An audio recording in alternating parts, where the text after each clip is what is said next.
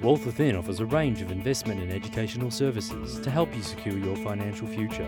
Whether you're an aspiring trader or simply want to increase the strength of your portfolio, Wealth Within are dedicated to maximising your investment returns.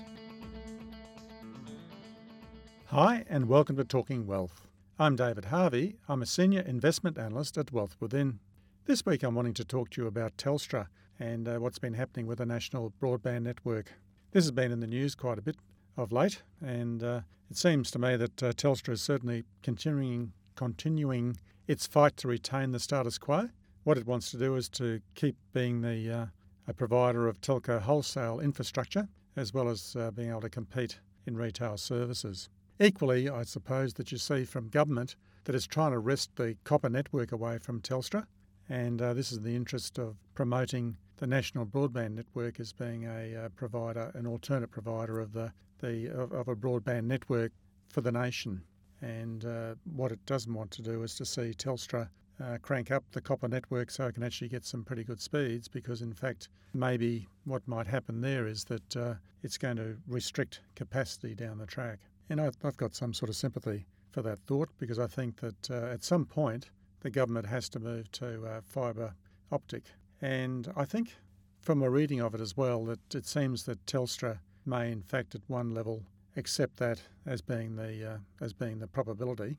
And I think that uh, perhaps the sooner that Telstra accepts this as, as a reality, the sooner that uh, things can move on.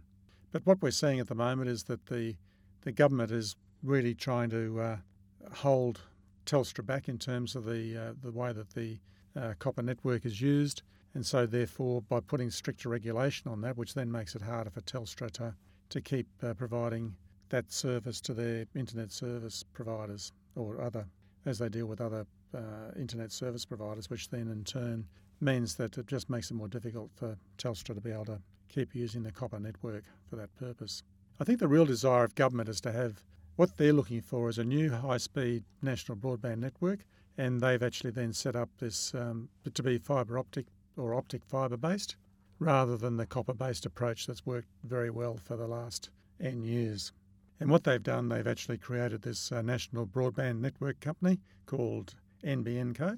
And that's the vehicle that government intends to deliver both the design of it and the, the delivery of, the, of our new uh, national network. And then what they would do then is to hang the comp so they'd have that under pretty much under government control with the network infrastructure and then what they do then is to introduce then the competition for internet service providers, which then hang off that. Now, what's happening is that, and Telstra are saying, well, look, that's probably not a bad idea, but what the government also wants them to do is to, is to switch its existing customer base to the new network, to the NBN Co network.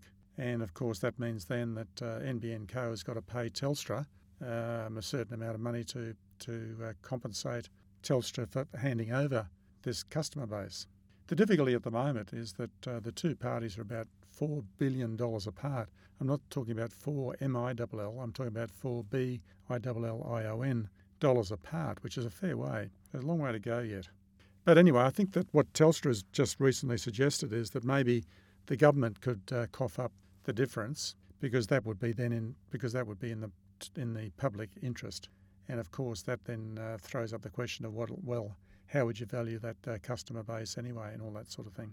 But nonetheless, that's probably not a bad idea in principle, but it really gets down to being able to arrive at what that uh, contribution ought to be, because I, I think that is a real reflection of what the government wanting to do is that they've got Telstra in the mode of being responsible to shareholders, but at the same time they're saying that you need to act in the public interest. Well, I think that Telstra now is not a uh, a public is not a um, a government company anymore and therefore its obligation to act in the public interest is, I would say, would suggest would be relatively low.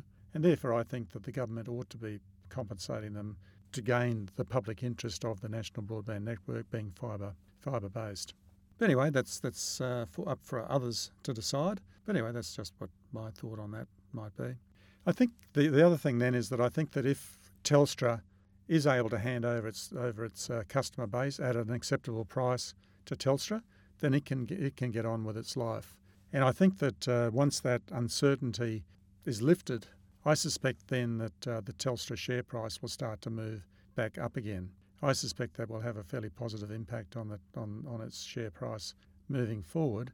And I think that the other part of it is then that by giving up its customer base, the, the government will then allow them to participate in the new 4 in the new 4G spectrum. And at the moment, Telstra has a very, very strong competitive advantage in the mobile service services it provides, and therefore I think that will actually then mean it's got a, maintains its competitive advantage, and therefore I think that the Telstra share price will then pick up maybe for the uh, at least for the medium term, and that's just arguing from a fundamental point of view. But nonetheless, looking at it from a technical point of view, uh, Telstra share price doesn't look that flash at the moment. But nonetheless, that I'm thinking that it might uh, get up towards that uh, $3.45 in the short to medium term. Uh, the jury's out in terms of whether it's actually going to pull back and challenge that the recent low. Uh, technically, it probably it probably will, uh, but nonetheless, it could actually come back to that price, and then maybe that might be then the base for a longer term move up in the uh, share price for Telstra. But nonetheless, I think that there hopefully um, you can get something out of that in terms of Telstra and maybe perhaps a better understanding of what's happening at the uh, national broadband network level. And I hope you have a great week. This is David Harvey signing off from Talking Wealth. I look forward to catching up with you next time. Talking Wealth was brought to you by Wealth Within. To learn how you too can maximise your investment returns, call 1300 ShareTrade